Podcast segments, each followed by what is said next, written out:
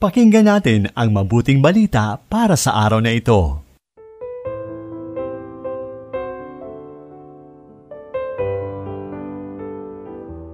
Magandang magandang araw ng biyernes, minamahal kong kapanalig. Kumusta po kayo? Kumusta ang pakikipag-ugnayan mo sa Diyos, sa iyong mga kapamilya at sa kapwa? I hope stay connected kayo. Tayo, dahil ito ang layunin ng paglikha ng Diyos sa atin. Ako ay Sister Lines ng Daughters of St. Paul. Pakinggan na natin ang tagpo ng pagpagaling ni Jesus ng isang lalaking bingi at utal sa mabuting balita ayon kay San Marcos, Kabanata 7, talata 31 hanggang 37.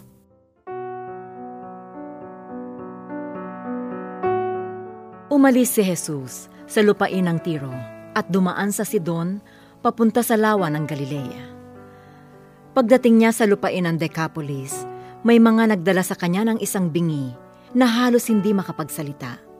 At hiniling nila kay Jesus na ipatong dito ang kamay.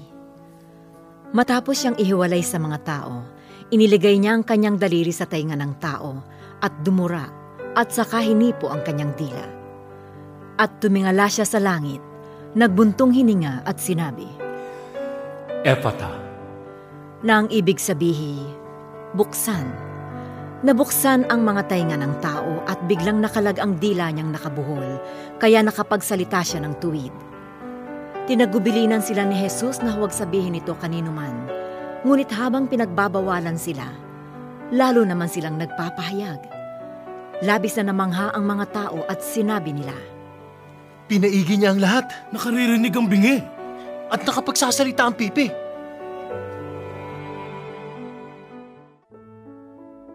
Isinulat ni Sister Gemma Maria de la Cruz ng Daughters of St. Paul ang paginilay sa Ebanghelyo. Isang touch lang at click, nakakapag-communicate na tayo.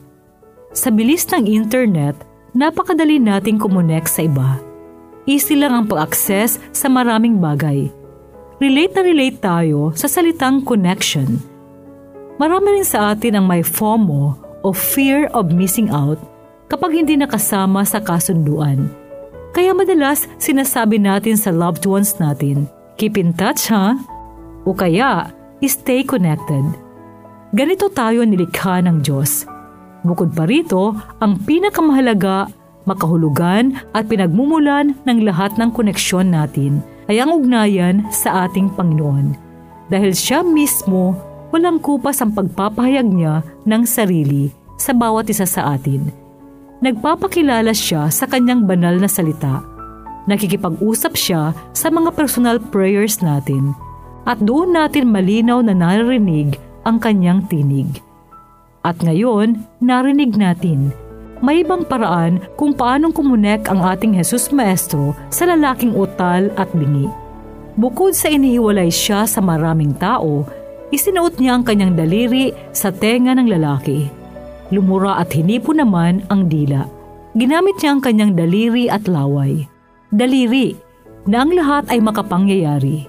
Ang laway naman ay kanyang sacred fluid, ang tagapaghilom na langis ng buhay. Ganyan ang banal na paraan ng pag-ugnay sa atin ng ating Panginoon. Sa deep connection natin sa Kanya, mayiging mas ready tayo sa mga preventive measures sa espiritual na pagkautal at pagkabingi. Ang reason? Dahil nagiging mas receptive tayo sa kanyang paraan kung paano niya tayo binibigyang buhay.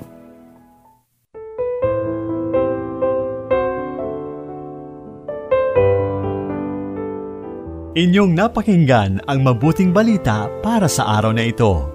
Hatid sa inyo ng Pauline's Radio.